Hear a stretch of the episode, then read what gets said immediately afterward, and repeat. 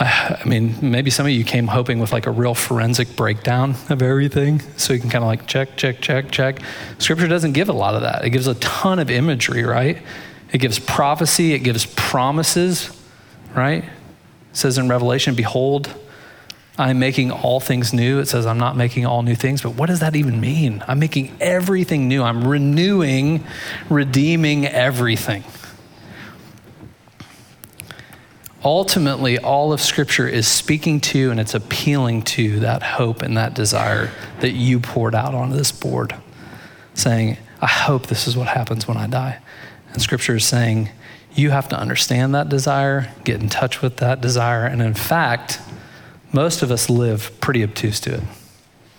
I spent a lot of my life not realizing and not understanding that a lot of the desire that I was walking around with that was getting attached to all sorts of things was really about this. It was about this. It was about this. So let's talk for a second. Well, hold on. You guys gonna have to wait. You haven't watched me preach in a long time, so this Sometimes I pause like this, I have to pray and think, where did I put that book? It's unbelievable. I didn't bring it in here. I don't even have it. I guess I'm not going to read it. Write down this if you want to read something. This is far more intelligent than anything I'm going to say. The Weight of Glory. It's written by C.S. Lewis. I had a copy and I was going to read three quotes from it tonight that were going to blow your minds. Uh, probably no single book has shaped my thinking, or in some ways, I could argue in different stretches, certainly at your age, my life, than that book. But um, I will send you the quotes. If Daryl has all of your email addresses, I will send out the quotes later. But I would highly recommend you get it. It's a 10 page essay that he wrote back in the 50s. I think it was the 50s, maybe the 40s the weight of glory. So, um, but here, I mean, we're, we're, we're putting our own language to this. Let's go to the next passage that I have written down here. I cannot believe I forgot that book. 1 Corinthians 2 9. However, as it is written, what no eye has seen, what no ear has heard, what no human mind has conceived, the things that God has prepared for those who love him. So, all of this, even what we threw up on the board, in many ways, is we get, we're at least, this is something we've kind of seen, something we've heard, something we've tasted, right? But he's saying it, it's not not this, but it's so far beyond this that this, and that's what Lewis's quote in Weight of Glory would say, we're, we're half hearted creatures fooling around with sex and with money and with ambition uh, making mud pies in the slum when a holiday at the sea is what is offered to us. And he says, We are far too easily pleased. What he's arguing is that even in all the things and all the beauty and all these things are very beautiful things. There's no shame in longing for any of this stuff. But he's saying this is just scratching the surface of what you were created for. This is just touching on and speaking to the depth and the weight it's not weight, W A I T, it's W E I G H T, the weight of glory, the weight of what you desire in relationships. No eye has seen it, no ear has heard it, no human mind has conceived. I mean, think about how cr- we live in the most creative town, and certainly I was watching cartoons with my daughter the other day, and I was like, holy crap. These are so advanced, like the, the imagination and the ability to kind of imagine and create things for our imagination, we've never had anything like it. The, what you're growing up in, what we're living in right now, it's unbelievable. And scripture is saying this is still just scratching at the surface. You're, you're coloring with crayons. No eyes seen, no ears heard, no human mind is conceived. The things, the things not just this, the stuff, the beauty, the rest, the work, the reality of the place, the things God has prepared for those who love him. So let's, let's try to call that down a little bit. I'm going to try to give you a couple of categories. Are we, everybody hanging with me? Okay. What does the Bible say that we desire? Because you, you've said, This is what I hope. And I'm going to try to try to get to this relationship and glory thing through a couple of passages. What does the Bible say that we desire? Proverbs 19:22. This is a life proverb for me. What a man desires, or what a person desires, is unfailing love, better to be poor than a liar. Now, Proverbs are like hard candy, right? You got to just kind of let it sit there for a second. What a person desires is unfailing, or the word there in the Greek or Hebrew, Old Testament, is steadfast, right? Enduring. I mean, you could think of it in terms of eternity, right? God has said eternity in the heart. I'm looking for some enduring, unfailing, perfect love. It's better to be poor than a liar. What does that mean? Think about it for a second.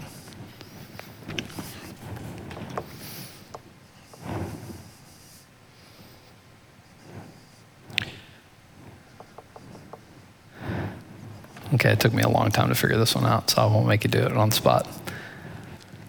Better to be poor than a liar. Here, here's another way of saying that it's better to not have and get, to be, to be impoverished. It's better to be poor and not have what you're running after than to live in the lie that what I most truly want is unfailing love. That makes sense? Say it again. It's better to be poor than a liar. It's better to not have everything that I'm chasing after that may actually be distracting me from the fact or lying to me that really that isn't what I want. This is what I want. I want unfailing love. Right? So, what the Bible says you and I desire, whether you know it or not, whether you walk around with the awareness of it or not, you desire unfailing love. You don't just desire love, right? You desire unfailing love. That's important. It's an important distinction. Secondly, and this is a big passage, this is we're going to read some of Romans and then some of Revelation. So I desire unfailing love, and then I desire what I've that's over here in relationships. I want unfailing love of God, and I actually want to be in relationship with other people in heaven, right, when I die. An unfailing love, a right love of myself, because you and I love ourselves for all the wrong reasons, right? That's why we hate people. It's easy to hate somebody for the same reasons I love myself. That's a whole other sermon. I'm sorry, I shouldn't even go that direction. I want a unfailing love of God. I want an unfailing love, right? Inner peace. I want to be at peace. I want to love myself for the right reasons. And I want to be in unfailing relationships with other people because my relationships are failing all over the place. Right? And I also want this. I want more than that. So it's not just about relationships. It certainly is. But go to Romans 8 18. This is going to take us a little, a little while to read through. It's worth reading. I consider that our present suffering, so what he's going through at this time, are not worth comparing with the glory, there's the word, that will be revealed in us for the creation. So, everything that was created, which we're in part of, right? The creation waits in eager expectation for the children of God to be revealed. For the creation was subject to frustration not by its own choice, but by the will of the one who subjected it. In hope that the creation itself will be liberated from its bondage to decay and brought into the freedom and the glory of the children of God. Right? So, we're not the only ones hoping for this. This is kind of hard to conceive, but all of creation is hoping for this. Creation, scripture says, is groaning for the very same things that we can put language to and imagination to. The birds and everything else are hoping for this day. We know that the whole creation has been groaning in the pains of childbirth right up to the present time. Not only so, but we ourselves who have the first fruits of the Spirit so we've got a taste of it, a taste of this day. We groan inwardly as we wait eagerly for our adoption to sonship, the redemption of our bodies. I'm surprised nobody said that. Right? Maybe it's in there. Like at this age, I mean, y'all are still young, but I'm playing for the tie at this point. Daryl gets that. Like it's all erosion once you hit 40, right? You're just trying to hold things up and t- strap things down, right? No matter how much I work out, how much I don't eat, you, like your body's falling apart. I am falling apart. I'm 47 and I, I just don't move like I used to. I can't, I just, it's all, it's a wreck. Right? I am groaning for a redeemed body. We'll put that up there. Since none of y'all want new bodies, I guess you're all cool with how you look. I am insecure about how I look, and I would like a different body up there. So, for in this hope we were saved, verse 24, but hope that is seen is no hope at all. Who hopes for what they already have? But if we hope for what we do not yet have, we wait for it patiently. So we're going to talk about waiting here in a second. Right? We're hoping for this. We were saved in this hope. We don't see it fully yet. We don't have it fully yet. Who hopes for what they already have? But if we hope for what we do not yet have, we wait for it patiently. So there's a part of me, and we'll talk get to this in a second. I'm waiting for this. if I don't get comfortable with that, there's a problem. In the same way, you're not waiting by yourself. The Spirit helps us in our weakness. We do not know what we ought to pray for, but the Spirit Himself intercedes for us through wordless groans. And He who searches our hearts knows the mind of the Spirit because the Spirit intercedes for God's people in accordance with the will of God. And we know, verse 28, that in all things God works for the good of those who love Him and who have been called according to His purpose. For those God foreknew, He also predestined to be conformed to the image of his son that he might, let's think about that. Those whom God foreknew, you guys have talked about predestination and sanctification. Have we primed that? There's already coats of paint on the wall. Okay, yeah. So the things you've already talked about, those God foreknew, he predestined to be conformed what? To the image of his son. That's a part of this glorification, right? I'm going to be, I'm being sanctified into the image of, of Jesus right now, but one day I will be like him. That he might be the firstborn over many brothers and sisters. Those he predestined, he also called. Those he called, he also justified. Those he justified, he also glorified. Right? And then Revelation 21. I saw a new heaven and a new earth, for the first heaven and the first earth had passed away, and there was no longer any sea. Don't worry, that doesn't mean there's not going to be water in heaven. Sea was the word for chaos. In that day and age, that's what the sea represented was uncontrollable place of fear, right? So we also, no fear, we're going to put on our no fear t-shirts, right? Do you guys even know what no fear t-shirts are? But we do. This is just, this talk is just for me. Bad bodies, no fear t-shirts. Yeah. You guys know what a no fear t-shirt is? Oh my lord. I am so old. Okay, so No Fear was a t shirt brand that was like cool for about two years when I was in high school. And if you didn't have one, you were a loser, right? And I did just do Jim Carrey, which also dates me. We're going to keep going. No longer any sea, no longer any chaos, nothing to fear. I saw the holy city in New Jerusalem coming down out of heaven from God, prepared as a bride, beautifully dressed for her husband. And I heard a loud voice from the throne saying, Look, God's dwelling place is now among his people, and he will dwell with them, and they will be his people, and God himself will be there with him and he will be their God. He will wipe away every tear from their eyes. There will be no more death, no more mourning, no more crying, no more pain, for the old order of things has passed away. You see everything you wrote? You hear it? That's not just stuff you're imagining. That's stuff that is coming because God has implanted that desire, eternity in your heart. You want something that He is saying, it's coming. He who is seated on the throne, right, who has the authority, who's in control, I am making everything new. And then he said this write this down, for these words are trustworthy and true, which is basically him saying, This will happen. And because of my blood, it's guaranteed. You're waiting on it, but it's coming.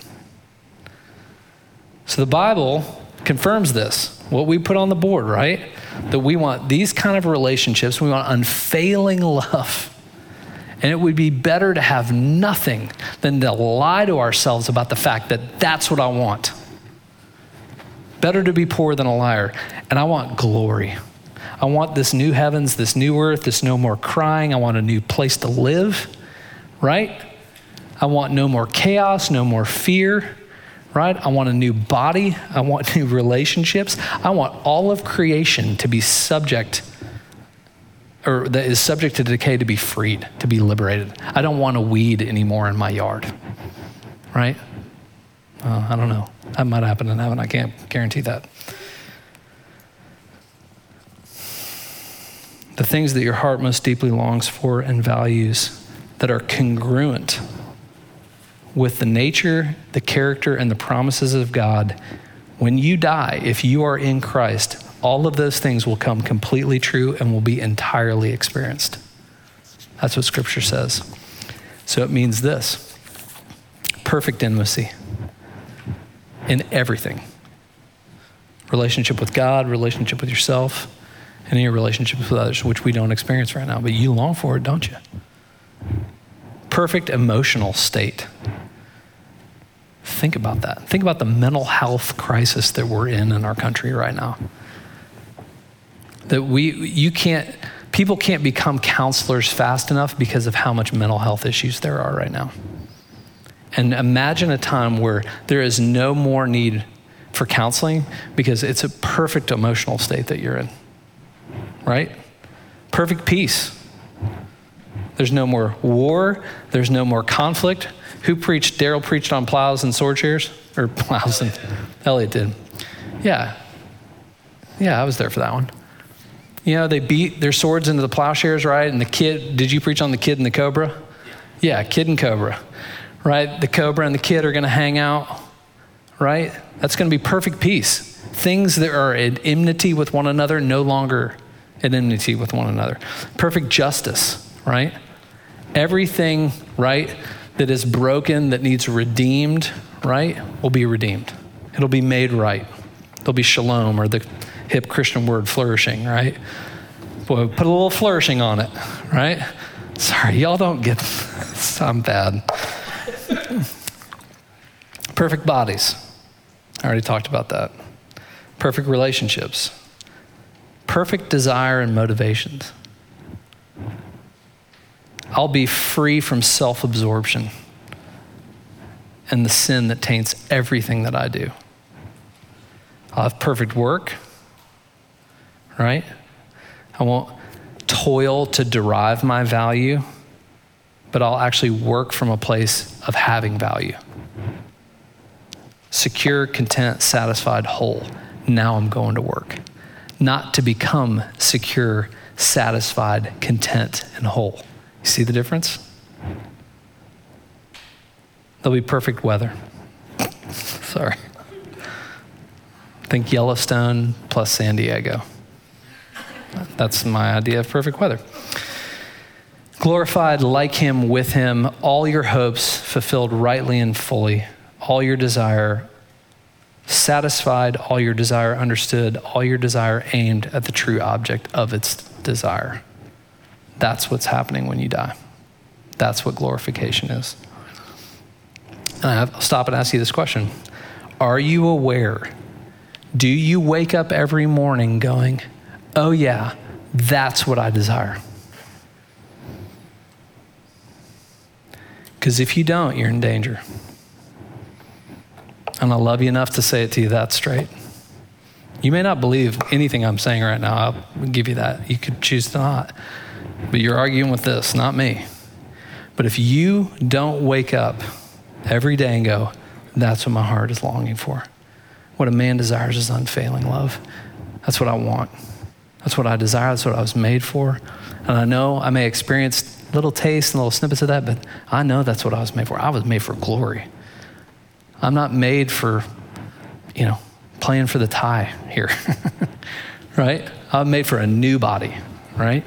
I was made for work that is not the work that I do every day. And that doesn't mean my work doesn't have value and meaning and that I don't approach it with a redemptive attitude, but that is not given to me to satisfy that desire. In fact, it's because I know my desire is going to be satisfied, I can go do that now with a completely different attitude, with a completely different heart. It is dangerous if you don't know that desire. Go to the next proverb. Proverbs 19:22. Oh, not 1922. 19, 2 and 3. Oh, well, there's another one in there Psalm 84. We'll get there in a second. Desire without knowledge is not good. Is that, that's pretty straightforward, right? It's basically saying if you have a desire and you don't know what it's about, that ain't good. Now it gets a little more cryptic. How much more will hasty feet miss the way? So, what that's saying is this if you don't understand your desire and you act on it in your haste, you're going to miss what you're going for. Does that make sense? If I don't understand my desire, it's not good. And if I act, if I act in haste on desire that I don't understand, it's not going to deliver on what I'm going for because I don't understand my desire. Verse 3 A person's own folly leads to their ruin and yet their heart rages against God. Now, what's that saying? It's saying, when in my haste I go after something that really can't give me what I most deeply desire, and I don't understand my desire, that's folly. That's a fool. And it leads to my ruin, and yet, who do I blame? Say it out loud. God. My heart rages against God. You're the problem. You're the one who's not giving me what I want. Is it possible that He's not, not giving you what you want? It's you don't understand what you want? That you don't really know what you want? And in fact, if I were to give that to you because you believe that's what you want, it could actually drive you away from me, not towards me. And I'm what you really want. You see the problem? Desire without knowledge is not good. Because you and I desire a certain type of relationship, unfailing love. You and I desire a certain type of experience, glory, not something short of it. And that relationship and that glory, those are things that we were designed to receive from God by His sheer grace alone, not by our work or by our effort. I'm supposed to receive that love not because I did something to earn it. I'm supposed to receive and live in that glory not because I did something, but because God decided to share His glory with me. Right? That's what I desire. That's what I was made for. So let's talk about glory for a second. I swear we're almost not quite done. Made for a certain type of relationship. We've kind of hammered on that for a second. Give me a definition of glory. Give me words that you say, that's glory. Cultural world, words. Take your heaven hat off for a second. What's our world say is glory? Fame. Yes, thank you. I'm in your heads. That's what I got written down right there. Yeah, fame. Right? Can I? Can't do that with my hand. Fame. Any other word you want to put on there? Huh? yeah, dude. Hashtag winning. Yeah? Sorry. Y'all are like, Daryl, please do not invite this old guy back. Hold on, guys. I'm going to go uh, get my self esteem back behind the board. Uh, yeah, fame, winning glory isn't glory like i mean followers to be known? Like oh oh you're like oh we all know who that is right?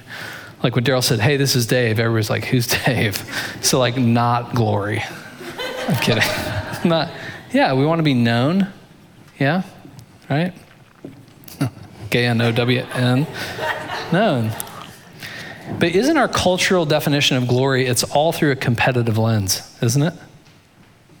Right? Like I, I am literally drowning in the World Cup right now because I love soccer. I coach soccer, I play soccer. And I would take the whole month off to just watch it. Um, but it's amazing to me. There's a guy named Kylian Mbappe who's a French striker who's just absolutely torching people right now. And Messi's trying to make his run, and Ronaldo's falling off, and all this sort of stuff. But even the people who are like succeeding, like at, like a next level, they still are all the pundits, right? All the commentators. What are they doing? They're trying to compare is Mbappe really as good as Pele or whoever? They're throwing around all these names. It's all just trying to, like, okay, he's great, but is he the greatest? Is he the GOAT, right? Is he the best? Because that's the only way we understand glory in our fallen culture, right? In our fallen world. Glory is by getting on top of uh, you won't even know this book, The Caterpillar Pillar, right? All the caterpillars trying to climb to the top of the pillar to get up there to be on top. And once they get up there, they discover there's nothing up here except I'm on top. Glory, fame, being known, winning, it's always in our culture through comparison with one another. Throw up my picture if you have it. I was at home, so I come by this honestly. I found this picture the other day. We moved my parents. My dad's got Parkinson's. He's in a, a, home now. He's not well. We moved out of my childhood home, and I was going through photo books when I was there over Thanksgiving, and I found this picture. That picture is the hutch of trophies that was in my brother and Ma's bedroom. And uh, you see the, the Awana trophy? You guys don't even know what Awana is. Far right corner, kind of a big round one that one and the other one right next to it are mine. The rest are my brother's. now, my brother's eight years older than I am. He's a valedictorian of high school, starting quarterback, starting pitcher, uh, triple major, college, 4 0, and three majors, had his doctorate at 26. Um, when he got most of those trophies or when he started to collect them, it was when I was like really young. His eighth grade graduation, I remember he won Student of the Year. That was back when they gave they gave out like trophies with like baseball players for like the math award because they don't have like math trophies or something and they didn't give certificates. It's like you get a trophy. And he got so many trophies that the janitor had to go get boxes out of the back so that we could carry my brother's trophies to the car. And I remember my mother thrusting a box of these trophies into my like first grade arms. And I waddled like in one of those world's strongest man competitions, buckling under the weight of my inadequacy and my brother's trophies into putting them in the back of the car and looking down into that box of trophies and thinking, this is what gets you love. This is what gets you glory. Trophies. Achieve, right? Set yourself apart from everybody else because that's what's going to give you what your heart most deeply longs for. And I spent from first grade till probably I was 25 and a hog farmer, that's a whole nother story, trying to live up to the glory of my brother. Because that's the only glory I understood. Was that glory is about getting all of these things beauty and freedom and rest and peace all through what? Achieving, setting yourself apart. Culturally, glory is a form of isolation. Remember, we said we want this.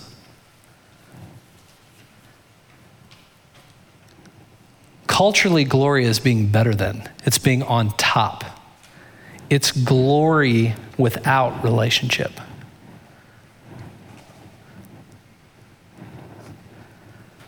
Which is called pride. I want to be seen in the eyes of everyone else as being above everyone else.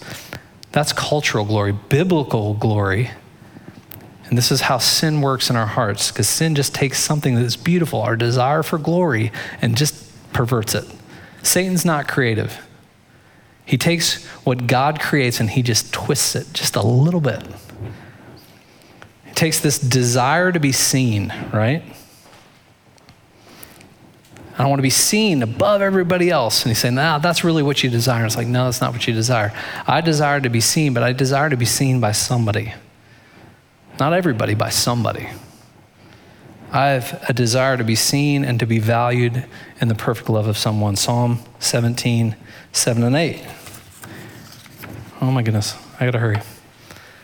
What does it say? Show me the wonders of your great love. You who saved by your right hand those who take refuge in you from their foes. Keep me as the apple of your eye. Hide me in the shadow of your wings. What's the psalmist? What is David saying there? He's saying, I want to be the apple of your eye. I don't want to be seen by everybody else. I want to be seen by you.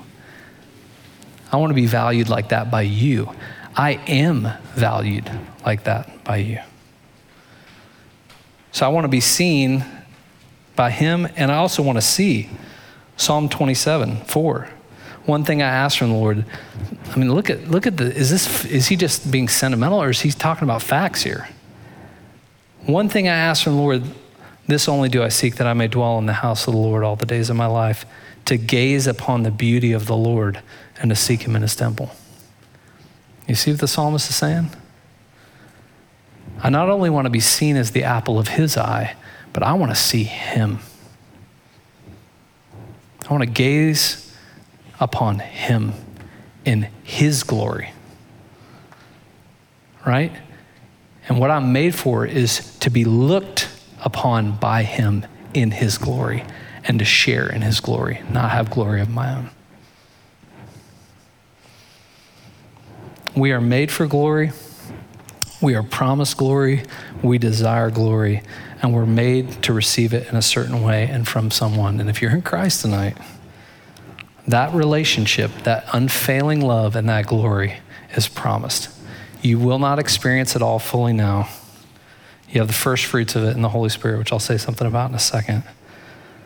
But at his second coming in the new heavens and the new earth, all of those promises, everything you desire and everything you can't even imagine, is going to be a yes in Jesus. So, what about now? You're like, okay, that's awesome. Thank you. Great. What do I do today as I walk out these doors? Well, That's why that book, Weight of Glory, is so important to me. Um, and I, I actually use this phrase the weight of the weight. Right? I'm waiting with the weight. Because if you're following anything I just said, you realize I've just explained to you that you're going to live a life with a ton of tension. Because you have desire inside of your heart, right? To be a Christian is to live a life of unfulfilled desire. That is not a popular thing to say to people. Certainly not a culturally popular thing to say to people, right? You're going to live a life of wanting a glory and wanting a relationship that you're not going to fully taste this side of eternity. C.S. Lewis calls it the inconsolable secret he's trying to rip open inside of you in the weight of glory. I'm trying to tear something open inside of you that, it, it, to a degree of it, it's going to feel inconsolable. I don't quite like that word because I think there's comfort for it. But he's saying it's an inconsolable secret, right? That I have this eternal desire, but in my temporal life here, right? In the here and now, in this body, in this flesh, in a fallen world, I'm going to live with unfulfilled desire. But I'm going to tell you this most mature believers, and if you're going to become a mature believer, you will have to decide, I will agree to live in that tension. That that tension doesn't mean there's something wrong with me. That tension doesn't mean there's something wrong with God. That tension does mean there is something deeply broken about this world, but it's not something that I can fix. It doesn't mean there's not ways that I can't push against it, but it's not going away. I will live in that tension. And as a mature believer, I need to embrace it. I don't have to rail against unfulfilled desire all the time, rail against God or everything else. I also don't have to misplace it and put it on something too small, which is something that I did. Just go talk to every girl I dated before I married my wife. And that ain't a joke. If you don't understand the depth of your desire for unfailing love, every relationship in your life will buckle under the weight of that desire because you're asking someone to be Jesus for you and they can't. They can be, if they have Christ in them, you'll get a taste of it. Maybe the closest thing this side of eternity, but man, it doesn't even compare to being what? Face to face, that one on one I'm going to get with my Savior and my Lord.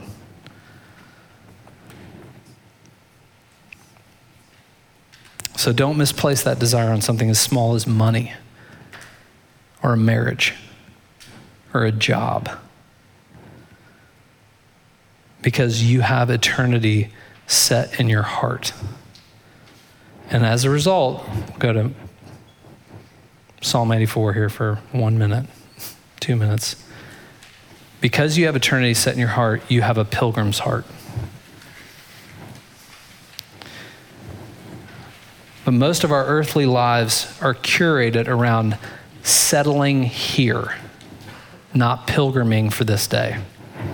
And I'm telling you, if you're a Christian, because you have the Holy Spirit inside of you that is groaning for the redemption of your body and for this day, you have a pilgrim heart. You can try to settle that pilgrim down and put him in a nice little house right? And get really comfortable, but there's going to be some part of him that's going to say, and some part of her that's going to say, this isn't it. Right? We're pilgrims, we're not settlers.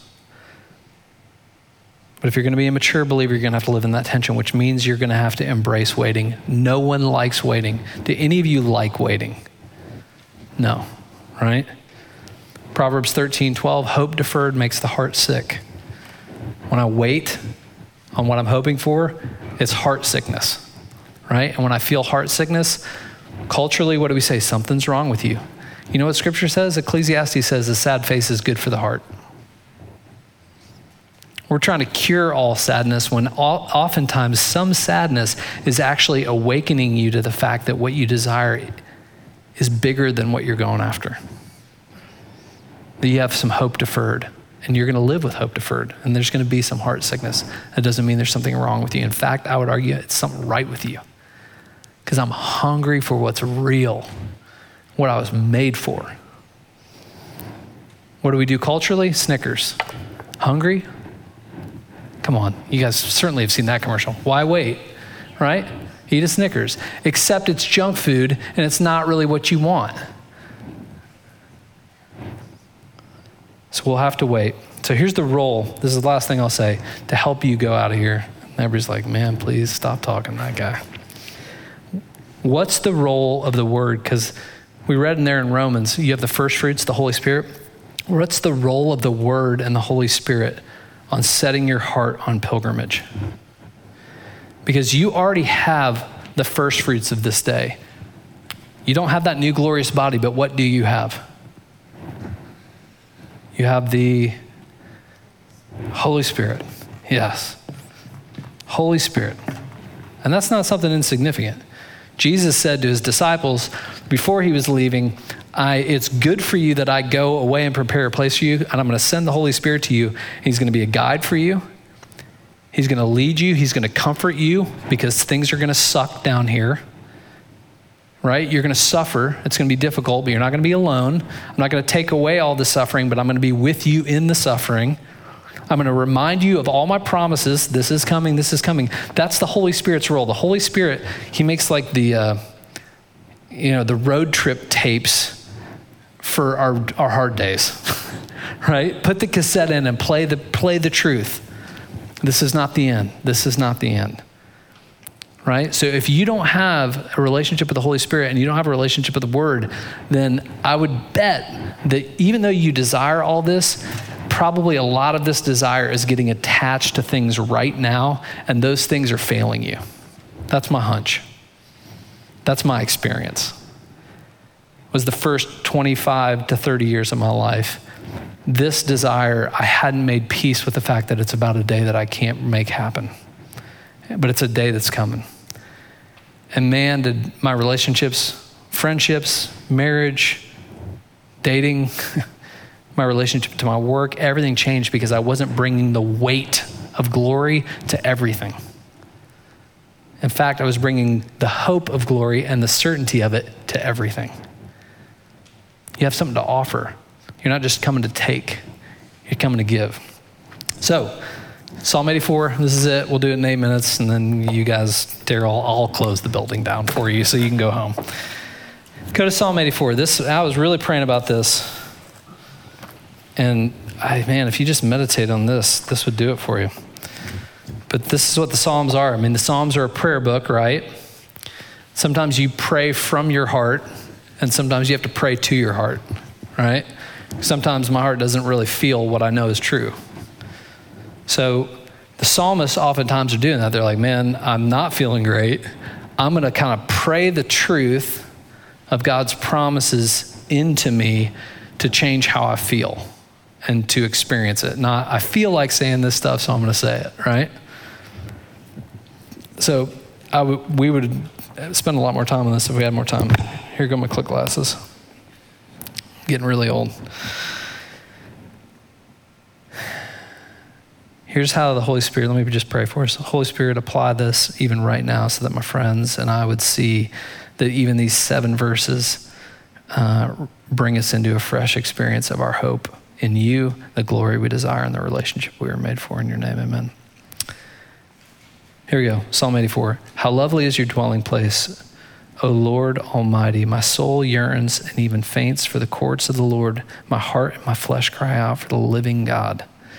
Even the sparrow has found a home, swallow a nest for herself, where she may have her young, a place near your altar, O Lord Almighty, my King and my God. Blessed are those who dwell in your house. They are ever praising you. Okay, first thing first two things uh, is talking about a new home, right? How lovely is your dwelling place, right? He's talking about the sparrow finds a home, the swallow finds a nest. Near your altar, blessed are those who dwell in your house, right? So in our culture, cultural glory is what?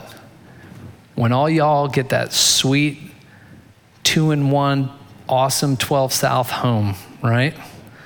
That I can kind of Instagram it up, right? And show all my friends. Cultural glory is getting my own place.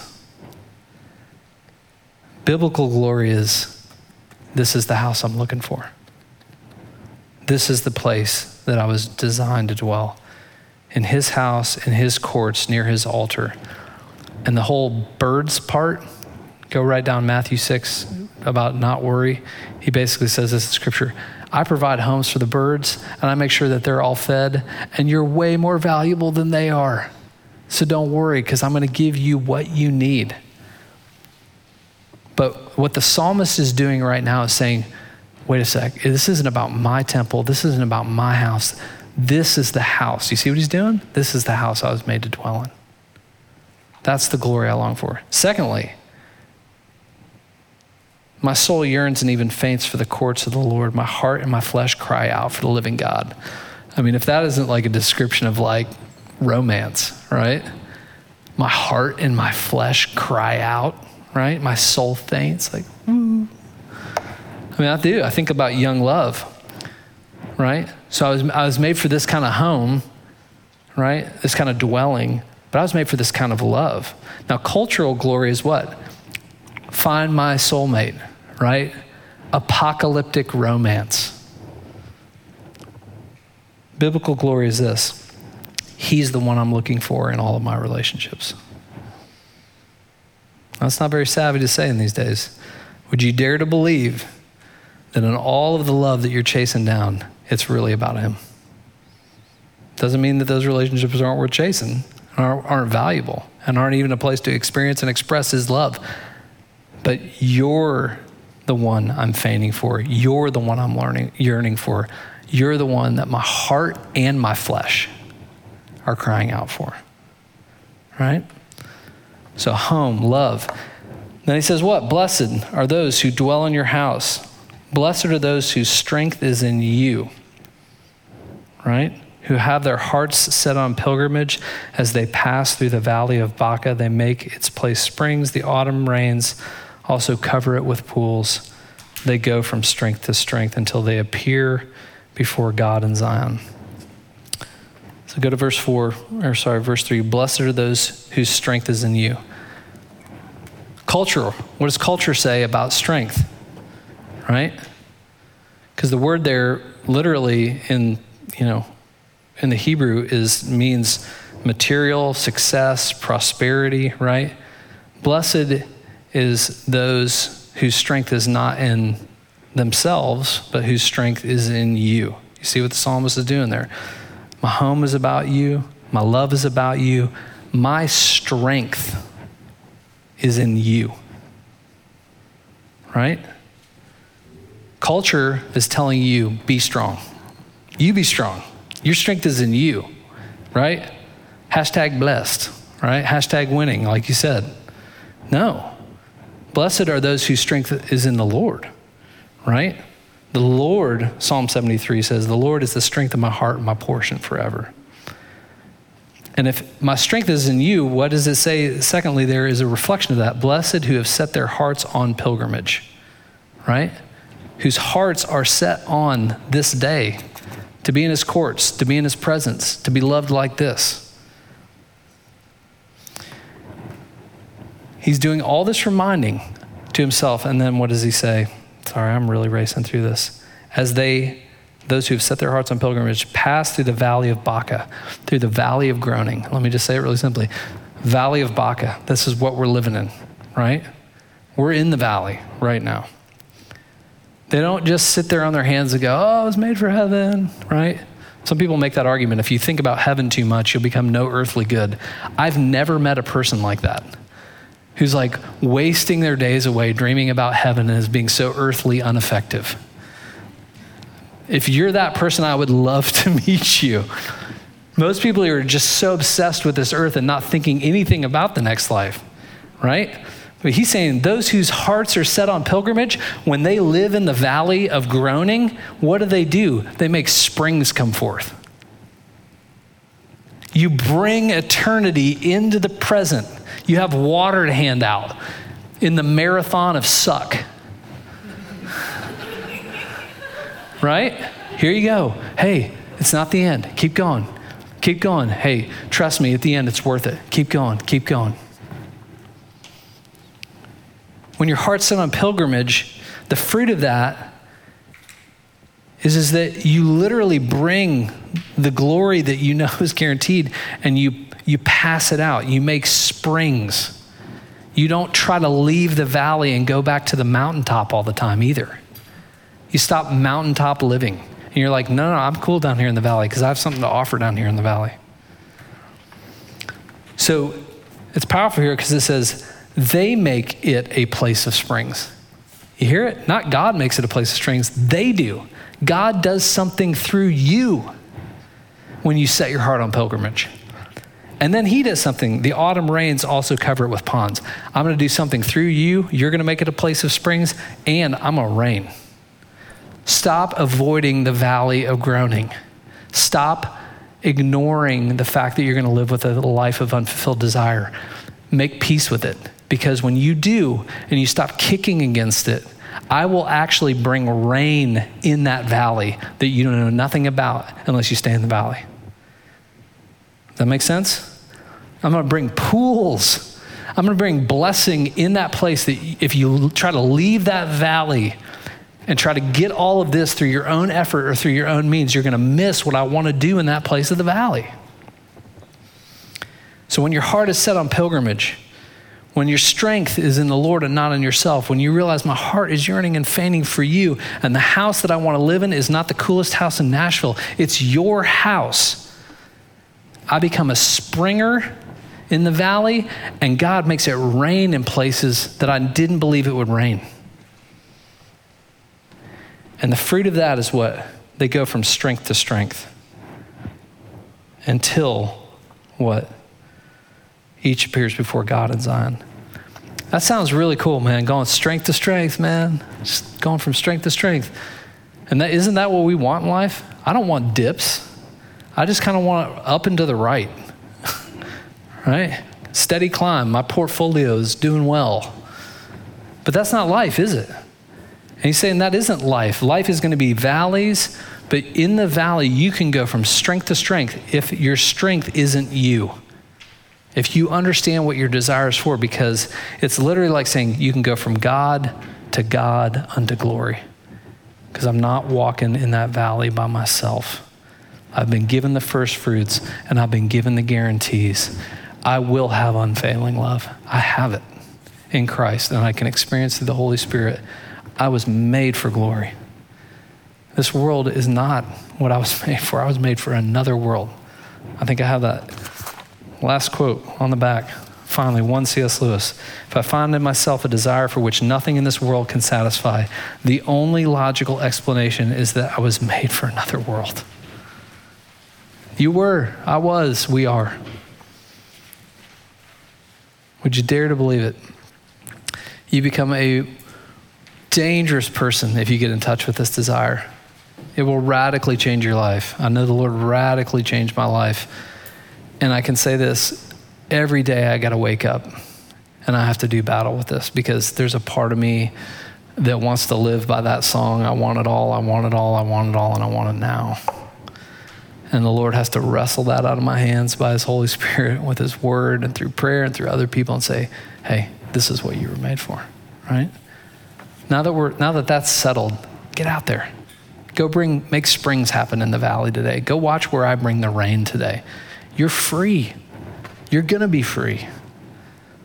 Go live in that freedom. Go live in that joy. Go live in that peace that the day that you long for, it's coming. But it's not today, but it's coming. That's it. How do you end these things? Do I pray? Yeah. we just walk out Yeah, this is like the, uh, what's the one where we like turn off all the lights and then everybody walks out in the dark? Good Friday. Good Friday service. Yeah, we'll do this like Good Friday. Oh, Lord. Um, I just, I confess, there's, I've made such a mess out of my life in so many places because uh, I did not understand the depth of my desire and who, who it was really for, which is you. And what it was really about, uh, which is uh, to be with you, to be where you're at, um, to not uh, be uh, on top uh, and winning, uh, but that you're you're on top and that you have won. You've defeated sin. You've defeated death. Uh, and that our hearts live in this very difficult place of, of waiting on the glory uh, that will be revealed and uh, to be fully experiencing what we already have in part. Um, so I pray for my friends. Uh, thank you uh, for them, it's just so deeply encouraging to me um, to see people almost half my age uh, who want to know more about you. Uh, when I was their age, I was so lost in my own self absorption. And I was hurting so many people uh, because I didn't understand what we talked about tonight. Uh, and I was bringing the weight of that desire, uh, Lord, you know it, to so many people that I was hurting. Would you set my sons, or my friends free? And continue to set me free to be people who live in the desire that you've given us, the eternity that you've set in our hearts, uh, that we would become, um, our imaginations would become literally um, captivated uh, by your promises and the truth. Uh, of what you've done for us and what you're doing for us, uh, and in particular, that the Holy Spirit would apply uh, this truth and everything they ever hear taught out of this pulpit uh, looked at in your word through their small groups, that you would apply that to their heart, uh, comforting and guiding them uh, as they await this day. Uh, and man, if you want to come back tomorrow, let's do it. Amen.